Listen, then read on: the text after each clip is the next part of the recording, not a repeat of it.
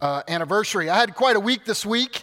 Uh, spent part of it in Virginia Beach. Um, Caroline's father was um, installed in a change of command, uh, and he took over command of the USS Harry S. Truman, which is a uh, nuclear powered aircraft carrier has two nuclear reactors on board and it's made up of 100000 tons of steel and it floats just it just is mind-boggling. And I just was really digging this. I was really excited. I didn't really care that he was becoming. No, I did care he was becoming commander, but just to be on board a active aircraft carrier and be part of the uh, the ceremony uh, and to see the F-18s there. We got to go up to the captain's quarters uh, and had a reception there. And then he took us to the the bridge. I got to sit in the captain's chair. I asked if I could drive the carrier, you know, just around the block or something. Turns out you, are supposed to be trained for that sort of thing. They didn't let me. They said no.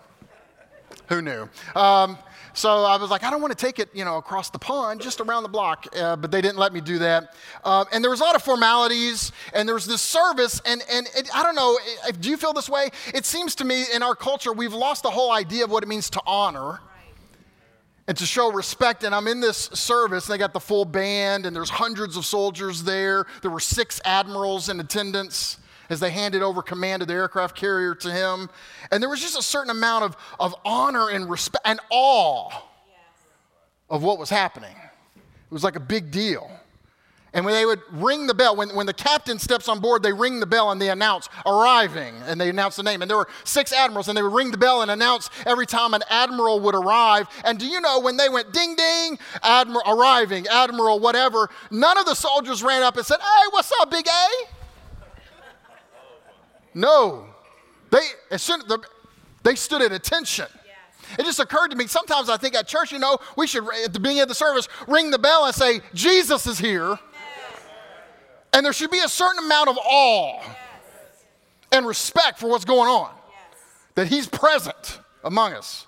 But that wasn't even the biggest thing that really struck me. Something really hit me uh, towards the end of the ceremony. They had done the whole thing, it was powerful. They had read the command, they read the orders. They're commissioned, by the way. They read the commission out loud. It just occurred to me as Christians, we have a commission. We, have, we call it the Great Commission.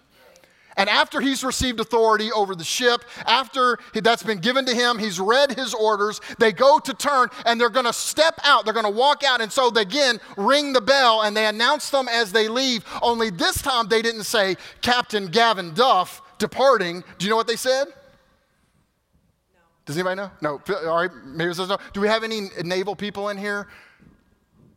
When, when they announced his departure, they said Harry S. Truman departing. And it took my breath away. Here he is. He's, give, he's been given his marching orders. He's got his command from on high. He's got authority to do it. And now he takes the name of the ship on himself. And his call sign now is Harry S. Truman.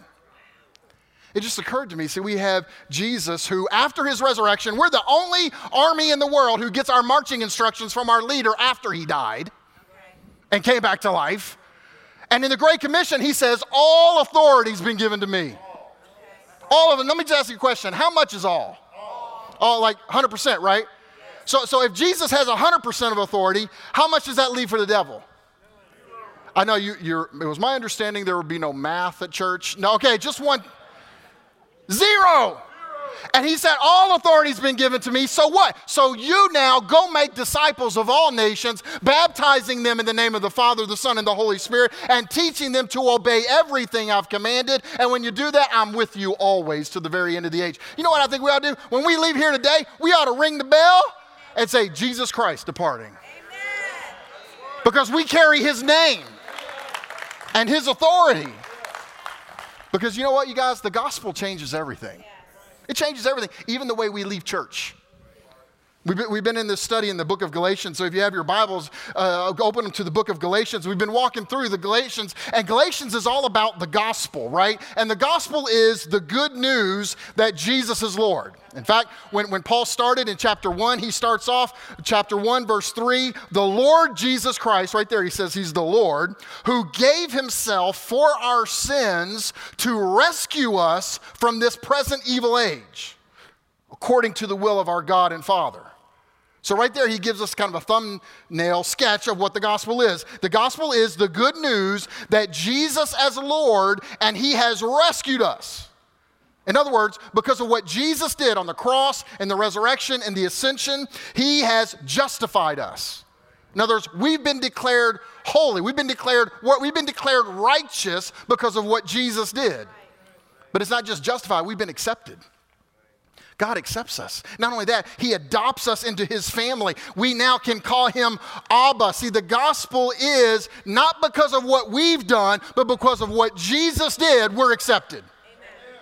And we're adopted into His family. The gospel is Jesus plus nothing. Let's just be clear about that. It's not Jesus plus how hard you work at it. It's not Jesus plus how many Bible verses you memorize. It's not Jesus plus your good works or your good looks that get you into heaven. It's not even Jesus plus the fact that you tithe, though please do that. It's none of that. It's just Jesus. In fact, if I, if I had to summarize the whole book of Galatians in a single sentence, it would be this Jesus is enough. Jesus is enough. What Jesus did was sufficient for our forgiveness. It was sufficient for our, for our adoption into the family of God. It was sufficient for us to be transformed into His image and His likeness, and that changes everything. Man, if you really let that in, if you really let the gospel in that it's what Jesus did on the cross and it's, and it's a finished work and it's sufficient, if you let that in, it'll change everything. And as we've been going through the series, we've noted a few things. Let me just remind you of them. First of all, we said if you really let the gospel in, you will never look down on anybody ever again. And if you ever are looking down on somebody, you're not thoroughly letting the gospel transform you. Why? Because how can you ever look down on anybody? You didn't save yourself. You say, well, you know, excuse me, you might say, well, I, I haven't committed the sin that they did. No, but you committed sin. And sin is sin. You know, if poison that kills you, it doesn't matter if there's two drops or five drops. If it's one drop will kill you, it don't matter. And so you sinned and fell short of the glory of God, and Jesus saved you. You didn't save yourself. And it's not even like Jesus did 99% and you did 1%. You know what the Bible says? Even the faith that you demonstrated was a gift from Him. 100% from Him. So, how are you ever going to look down on anybody ever again? You can't. So if you let the gospel in, you, you won't. Uh, uh secondly, if you let the gospel in, you're never going to be jealous of anybody ever again. Why? Because the gospel says, I'm an heir. I'm a son of God. What could you possibly have that's better than that? What could there possibly be that would be better than being adopted as a son or a daughter of God? Nothing. I don't care how nice a car you have, that's, that's chump change compared to my inheritance in God. So you never have to be jealous of anybody ever again. You never have to be afraid of anything ever again. What do I have to fear? My Abba owns the place. And when I say the place, I don't mean this building, I mean this universe. He owns it all. What do I have to fear? Listen, if you let the gospel in, you'll never be controlled by what people think ever again. Man, if you, you don't have to have the approval of people when you have God's approval. See, if God knows me and God's accepted me, I don't have to try to win your approval to be okay. I mean, we, uh, earlier in the series, we talked about it. Paul said it this way. Paul said, Listen, I don't care what you think about me, but then again, I don't even care what I think about me. I care what he thinks about me because you're not the one that justifies me. I don't even justify myself, he justifies me. And so, because of what I've done, because of what Jesus has done on the cross, I'm accepted in the beloved. I'm already in. So I don't have to get your approval to feel good about myself because he's already demonstrated that I have surpassing worth. So, you know what that does? That sets me free to really love you because I don't need anything from you. And it's just a great thing. You want to talk about being free? Man, to walk around like nobody owes you anything. Why? Because I already have Jesus and he's the supreme treasure. Man, if you let that in, if Jesus is your supreme treasure and you know you already have him, then it doesn't matter what the world says or thinks or gives you or doesn't give you and nobody owes you anything. Man, you're talking about being free. And then we said also, if you really let the gospel in, you're never going to see your problems the same way ever again. Yeah, I mean, even problems that come, they're just there. God is going to bring good out of evil. He's going to use everything. Romans 8 28, in all things, God works for the good of those who. And because of the gospel, I know I'm, I'm I love him. I'm following him. He's going to take all these, if it's bad stuff, he's going to work it for my good and his glory. Every single time. Even the whole book of Galatians, Paul says, You know, the reason that I preached the, the whole gospel to you was because of an illness or because of a physical weakness. There it was. It was a bad thing. And what did God use? He used it for the good of the Galatians, and they heard the gospel. So no matter what happens in my life today, guess what? I know God's going to turn it around use it for good. I can have confidence. Why? Because I let the gospel in. And here's the sixth one, which is the one I'm going to add today. If you let the gospel in, you will never see your neighbor the same ever again. You won't do it. So I'm going to look at one verse. We're in chapter 5 of Galatians. I know you're open to Galatians. Turn to chapter 5. I want to look at a single verse that dad actually read two weeks ago. Phil kind of covered it a little bit last week, and I'm not preaching it again because they didn't do a good job. I don't want anyone to think that. Uh, they did a great job, but the reason I'm preaching is that, you know, the, the Bible is so de- deep, you will never plumb the depths of it. The revelation, there's always more there to learn. So we're going to look at this verse, Galatians 5, verse 14, a single verse today. The entire law is summed up in a single command love your neighbor as yourself. That's the verse. Now, here's my question How can the entire law be summed up in one command? In other words, if I love my neighbor as myself, Paul is saying we fulfilled the whole law. How in the world does that happen? Well, to, to, explain that, we need to look at a scene from Jesus' life. So you're in Galatians 5. What I want you to do now is flip backwards to Luke chapter 10. And I want you to see a scene from Jesus' life where Jesus demonstrates what this means. Luke 10, and I'll begin reading in verse 25. On one occasion, an expert in the law, is what the NIV translates it, other translations say a lawyer, stood up to test Jesus. Now, I don't know what Jesus was thinking in this moment. I don't know if he was going, oh, a lawyer. Great. Um, or what? I don't know what he was thinking, but it's clear the text says the lawyer's there not to learn from Jesus, but to test him. Now, before you judge him too quickly, let me ask you a question. Do you always come to Jesus with the right motives? Or have you ever come to Jesus to test him? Or have you ever come to Jesus just for what you get out of him? Not because you love him and, and, and you just want to serve him, right? So, so before we judge this guy, let's just, you know, let's hear what happens. He's there to test Jesus. Teacher, he asked, what must I do to inherit eternal life? Verse 26. He replied, What is written in the law? How do you read it? Jesus was good at asking questions. So he turns it around to the guy. He says, What do you think it is? Verse 27. He answered, Love the Lord your God with all your heart and with all your soul and with all your strength and with all your mind. And love your neighbor as yourself. You have answered correctly, Jesus replied. Do this and you will live. Now, stop right there. Don't read that too quickly. The lawyer here, as many lawyers do, as many of us do, gives the right answer. Right? So he knows Deuteronomy 6, which is the great declaration of the Shema. Hear, O Israel, the Lord your God is one, and you should love the Lord your God with all your heart, soul, and might. Right? He, he knows that. He quotes that. He knows Leviticus 19, which says to love your neighbor as yourself. Maybe he's heard Jesus preach this before. Because we know Jesus preached this at other times. We know from Mark chapter 12, Matthew chapter 22, when Jesus is asked, What's the greatest commandment? He says, It's to love God agape God. And, and if you know anything about agape love, agape love is love without strings. It, it's love regardless of the payback. It's not, if you love me, I will love you. No, it's, I will love you regardless of how you treat me. That's agape. Regardless of the payback. And Jesus said, Matthew 22, that the greatest commandment was to love him, to agape God. And then he said, the second is like it love your neighbor as yourself. And then Jesus said, all the law and the prophets hang on these two commands. Everything. What is the most important thing in life? Here they are love God, love your neighbor. Now, in our culture, the whole idea of being a good neighbor has been reduced to a sort of sentimental cliche. Like, I, don't, I don't know what, when you hear the word neighbor, I don't know what you think of. I, of course, hear Mr. Rogers. You know, it's a beautiful day in the neighborhood. Beautiful day in the neighborhood. Could you be mine? Would you be mine? Won't you be? Okay?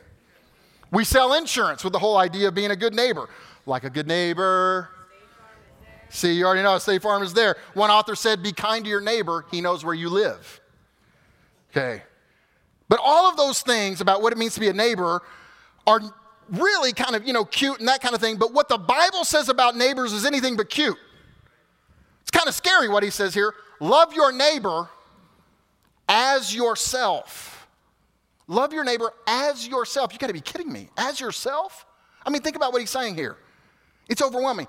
It seems to demand that I tear the skin off of my body and I wrap it around another person so that I feel that I'm that other person and all the longings I have for my safety, all the longings I have for my health, all the longings I have for my success and my happiness, I now feel for that person as if he were me.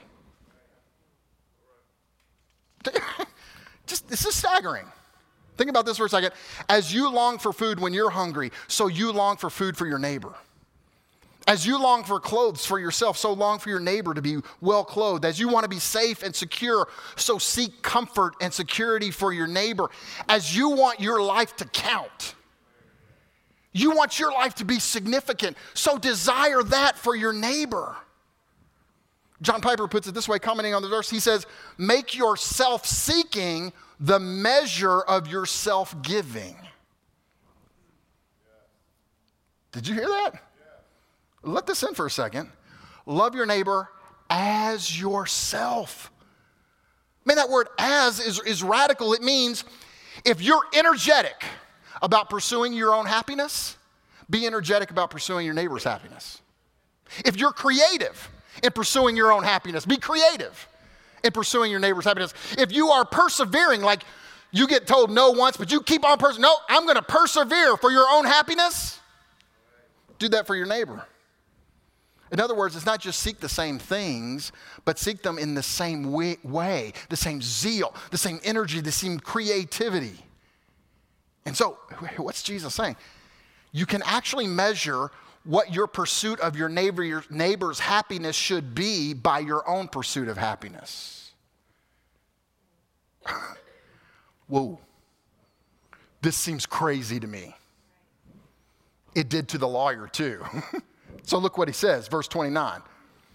But he wanted to justify himself, so he asked Jesus, uh, okay, who is my neighbor? right? Because the lawyer's feeling the heat. And I do too. When I read this, I feel the heat.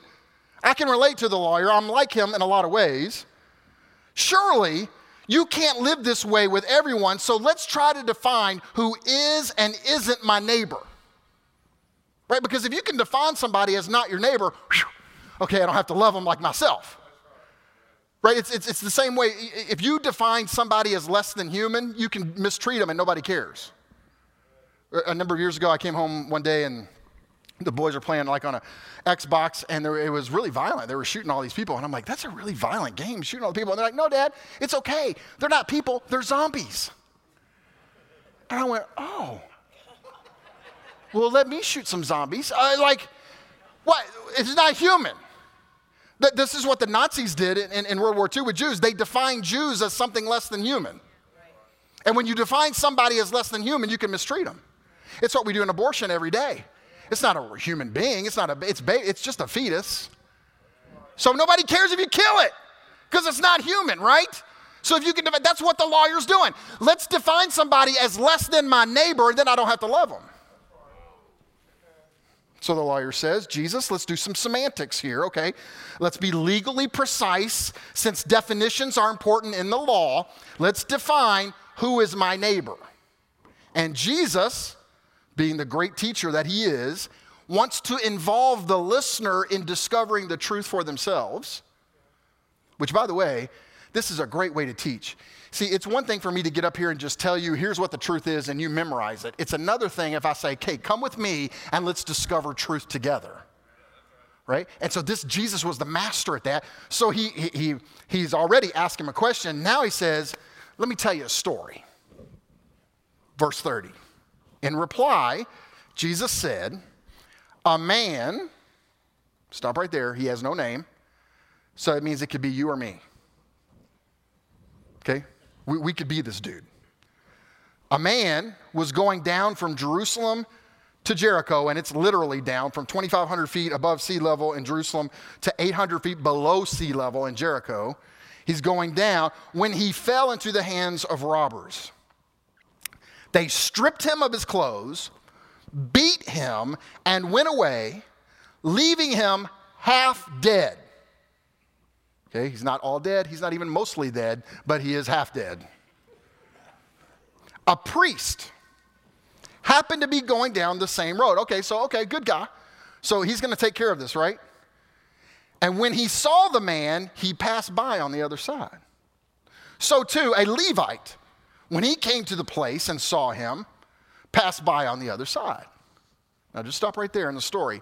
There's a certain cadence, okay, certain rhythm in the story, and it goes like this came, saw, passed by. Which, by the way, again, before we judge them too quickly, is often the cadence of our lives. Come, see, pass by. Excuse me. Now, note, these are the professional good guys. The people who are listening to this story, they're going, a priest and a Levite. What is that? In modern day, you know, parlance, it's basically the pastor and the worship leader. And these are the guys who know the law and the prophets. And what does the law say? The law says if your neighbor's donkey falls into a ditch on the Sabbath, you can pull him out.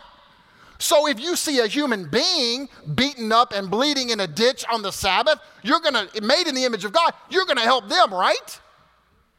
These are the people who know the prophets. And what did the prophets say? Micah 6. What does the Lord require of you but to do justice and to love mercy and to walk humbly with your God? So they know, right? This is what God would want. So they're going to do the right thing. Wrong. I want you to hear me. you are never more in danger of being the bad guy than when you're proud of being the good guy. Self righteousness will make you forget the gospel and you will treat your neighbor as if you're better than them. If you think you won your salvation, if you think you saved yourself, you're never in more danger than in that moment. Verse 33. Now here it comes. Jesus, he always throws these twists in these stories but a Samaritan, as he traveled, came where the man was. Aha! Okay, thought the listeners.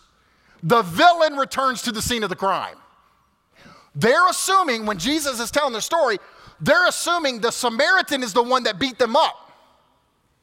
Because Samaritans in those days were considered by the Jews just to be half breeds. They were descendants of the weakest and the poorest in the land. The only reason the Samaritans existed, according to the Jews, is that they weren't good enough to be carried off into slavery however many hundreds of years earlier. They didn't worship in the right place, they didn't worship in the right way, they didn't even have all the scriptures. Jews would actually go around Samaria so they didn't have to interact with those dirty, yucky Samaritans. So obviously, he's the bad guy. But Jesus says the bad guy is actually the good guy. Look at the rest of the verse. And when he, that's the Samaritan, saw him, he took pity on him. Whoa, whoa, whoa, wait, whoa, whoa, wait a second, wait a second. The Samaritan is the good guy in the story? No, Jesus, you're telling the story wrong. Have you ever had this in your family? Your family's probably not like this, but in our family, if one of us is telling the story and one of the other ones thinks they're not doing a good enough job, they're like, no, no, no, no stop. I'll tell the story. Right? Because we all remember the story slightly differently, especially one certain son that I have. He tells everything in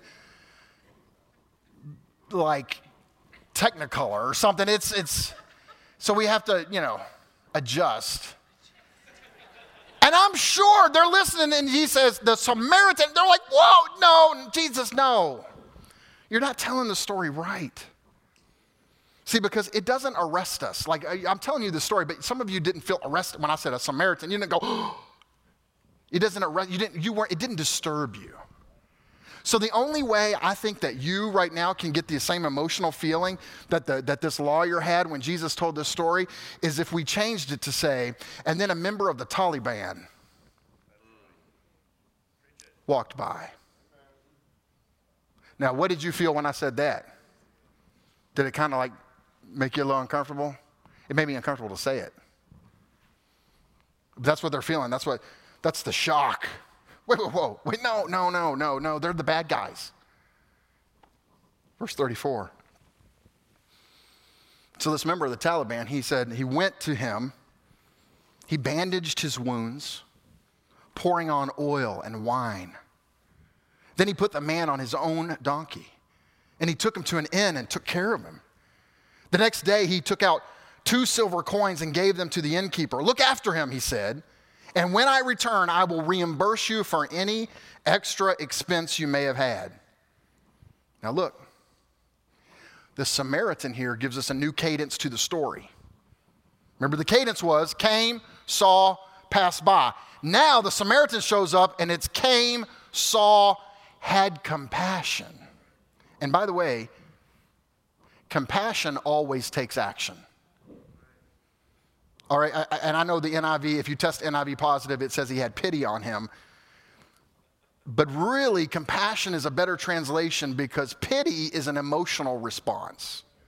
If I have pity for you, I, I, feel bad for you. I feel, oh, isn't that sad that you're hurting? Compassion may have an emotional element, but it always takes action. See, the Greek word for compassion, it occurs actually a number of times in the New Testament, and it's descriptive of Jesus when he healed somebody. Jesus was moved with compassion, so he healed this person. Or it describes God's compassion for us. So don't miss the irony. In the story, the Samaritan is actually acting more like Jesus than the priest or the Levite. The dude's getting paid to represent Jesus or in their culture, in representing Yahweh God. That right? And the Samaritan is reflecting the character of God more than the people who prided themselves on knowing God. We know God, we have the whole word of God, we're the people of God. We're not like those dirty, yucky people over there. And the dirty, yucky person over there is actually reflecting the character of Jesus.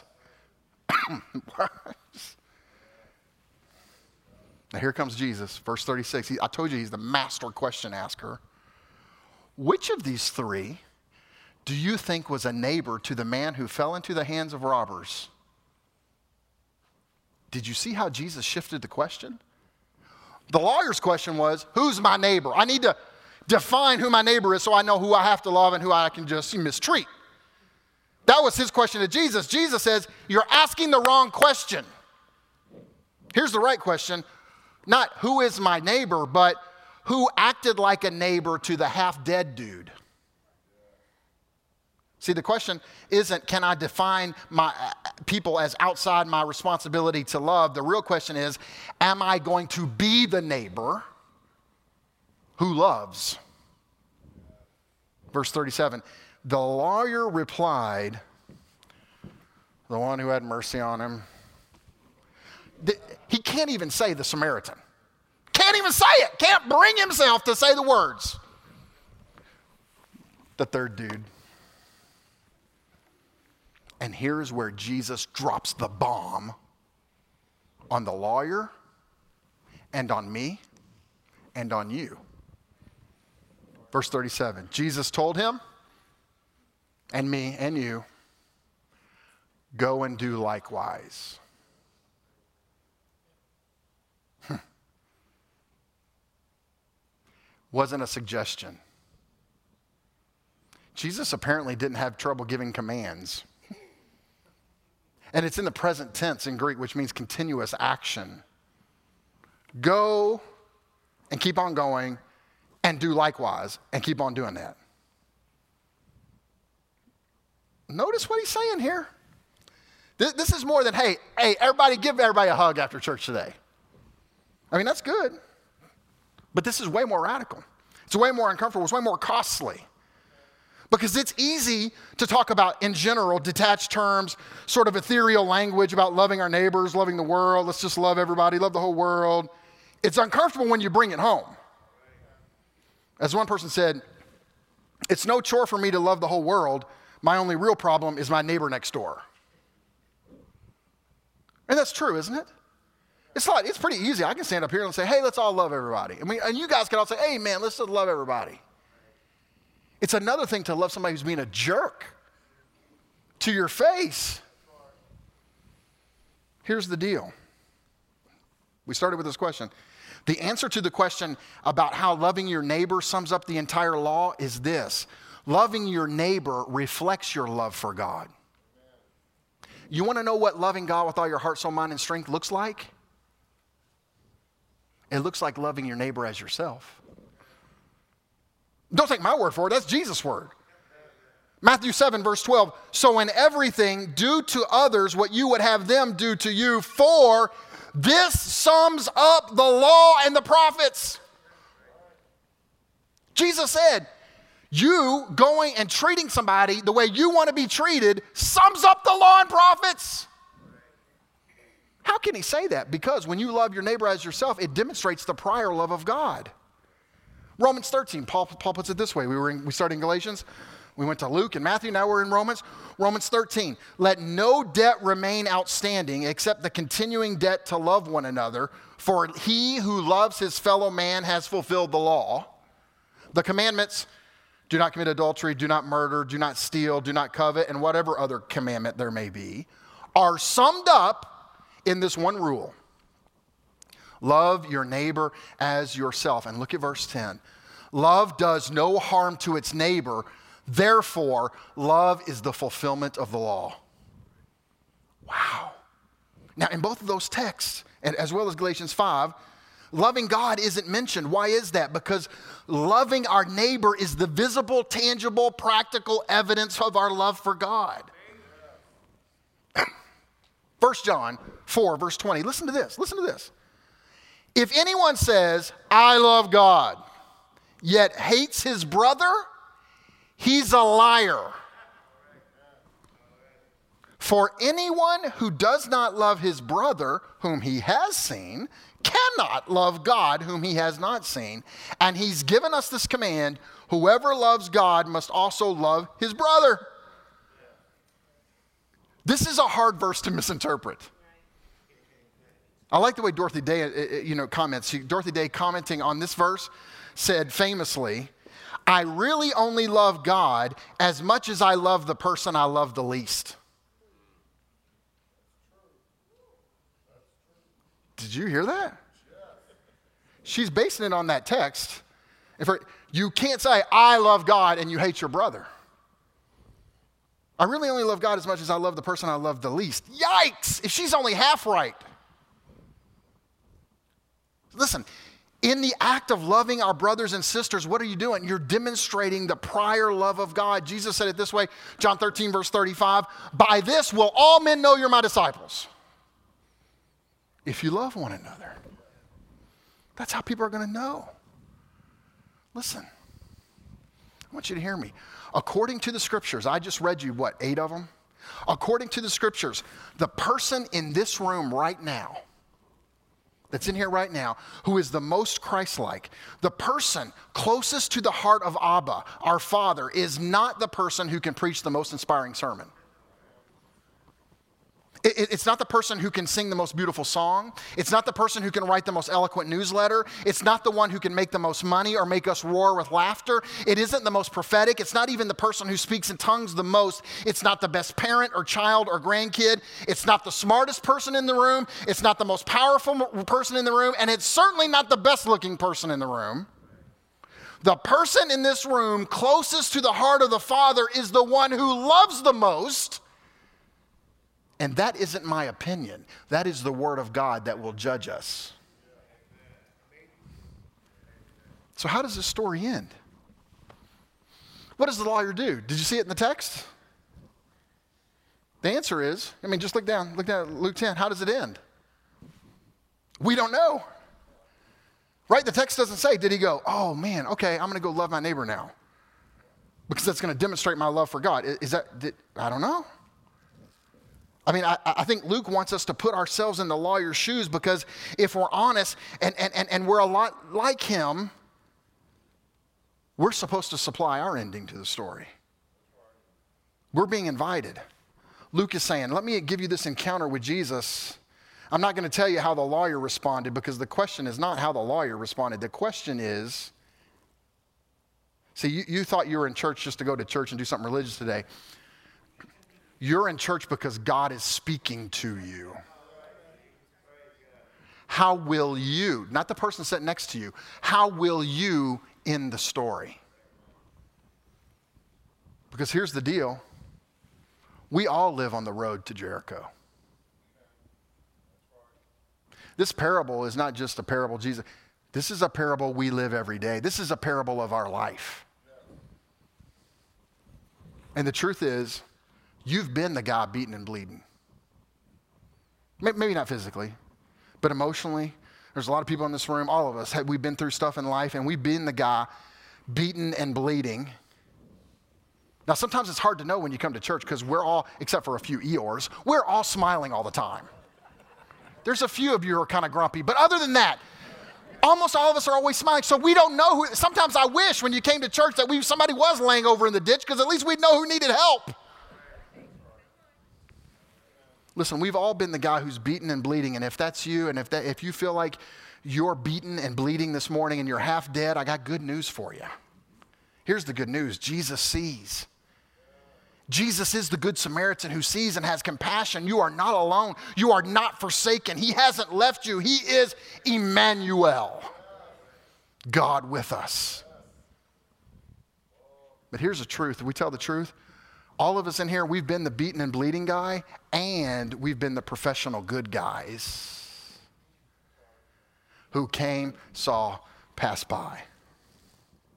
We've been those guys. And Jesus in the story, you know what he's doing? He's inviting us to be like the good go and do likewise. Now, let me be clear in case there's any confusion.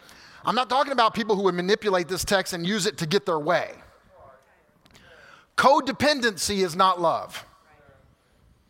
Just so we're clear, enabling someone to say and stay in self destructive behavior is not love enabling people not to grow, enabling people not to be responsible is not loving your neighbor as yourself. I think you know that's what I mean.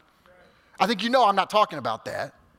I'm talking about an authentic, risky, costly love of neighbor. Let me tell one more story and then we'll be done. I, have told this story before, and you'll forgive me for those of you who've heard the story before, but it was such a, life changing moment for me. I'll tell this story till the day I die. It was 2014, and we were in the West Bank in Bethlehem. And we we're with the team here from the church, and we were there doing like half the trip was mission trip, and we are doing a medical clinic with some of the docs from church here, and we were doing it among the Palestinians in the West Bank, and then part of the trip was sightseeing. And one night, we were, we were in Bethlehem, and a lot of people think Bethlehem, you know, a lot of people think all Palestinians are Muslims, but they're not. Um, Bethlehem's like 30% Christian. And we're in Bethlehem, and one night we didn't have anything we had to do, and so we, were, we had gotten permission to go up to the top of this building on the roof of it, had a flat roof, to go up and to pray out over the city of Bethlehem. If you've ever been there or seen pictures, eh, Bethlehem's like kind of on these, like, it's really hilly and it's kind of built onto the hills, and you can see from really far. You can see the whole, I mean, just from really far away. So we go up on the roof, and we're going to have a prayer time and pray out over Bethlehem. And the guy who brought us in, he asked through his translator to the, the YWAM leader that we were with, um, could he say something before we prayed? And, you know, I'm thinking, okay, if you've ever, for those of you who spent any time in the, in the West Bank, you know that a lot of times you're, you're going to be it's going to be a political statement or you know and we, we want you to hear things from our perspective which is which is great and good but we, we weren't really there for politics that night. We were just there to pray. And i'm like okay just, just just do it real quick. You know just give him two or three minutes is what i said and then he opened his mouth and he began to speak and as he started speaking before the translator even started speaking i knew oh my goodness this is different than what i thought and, and you could feel, you could feel the presence of God. And he told a story. And this story was this that he was a member of Hamas. And I'm thinking, oh, And he said, not long before that, he had had an experience in his house. It was on a Thursday night when he was praying to God, and he asked God to reveal himself to him. And as soon as he prayed that, the door of his house flew open, and in walked a man in white. Now, here's the thing having worked with Muslims for many years, I've heard these stories of the man in white, but I've never actually met somebody who had, so I thought they were maybe an old wives' tale or like, you know, evangelically speaking, you know, like people were exaggerating. But this guy tells a story. The door flies open. In walks the man in white. He falls to his face, this guy, and he says, Who are you? And it's like right out of the book of Acts. The man in white says, I'm Jesus whom you're persecuting. So obviously, he repents. And as he's telling us the story, the next thing he says is, So I have remained a member of Hamas to love my neighbor as myself, so that the rest of Hamas hears who Jesus is. And then one of the young people in our group asked a question, so such a good question. She raised her hand, and through the interpreter, she said, Isn't that kind of dangerous? And he replied, not patting himself on the back, not, not getting us to feel sorry for him. He just said it. I'm probably going to die for my faith. And then he said, and I will never forget this as long as I live. It's the reason I tell this story to the day I die. The next thing out of his mouth was, But if you saw what I saw, you wouldn't even ask me the question. Wow. And then he said, Will you pray for me? I said, No way, man. You pray for us. Some of you are offended right now. I did pray for him, okay? Oh, no, man, our pastor went oh, all over. You didn't pray for that dude. I did pray for him, okay? My point is, I think that dude's way ahead of me. I want him to lay hands on me and pray for me. I want to see Jesus like that. You know what happened to him? He saw Jesus. He encountered Jesus. And what did it do? It changed his life and what was the response? How did he show his love for God? By loving his neighbor as himself. By the way, this is the way this story leads us to Jesus. See, I, I, have heard this sermon preached. I've heard this text preached. I've even preached it myself, and it became kind of an exercise in moralism. And, and, and what people left was, well, you got to do better. You got to love more people. You got to work harder. But if you read the story correctly, that's not what the story is about at all. The story is it's leading us to Jesus because you can't love like that on your own. I can't love like this, not like this. I need a Savior. I need the fullness of the Spirit. I need the power of the Holy Spirit in my life to love like this because only Jesus loves like this. Romans 5 8 says, But God demonstrates his own love for us in this, that while we were still sinners, Christ died for us. Man, before we loved him, he loved us. Before we turned to him, before we said, Hey, I'm sorry, we were still spitting in his face, cursing him. And while we were doing that, he laid down his life for us. Jesus is the greatest demonstration of love for neighbor and love for enemies. So here's what we need we need Jesus. We need the indwelling, the infilling, the power of his spirit. That's what we need. And that changes everything. So I'm going to conclude this message the same way Jesus concluded his message. And yes, this is plagiarism. I'm just going to tell you right now, okay?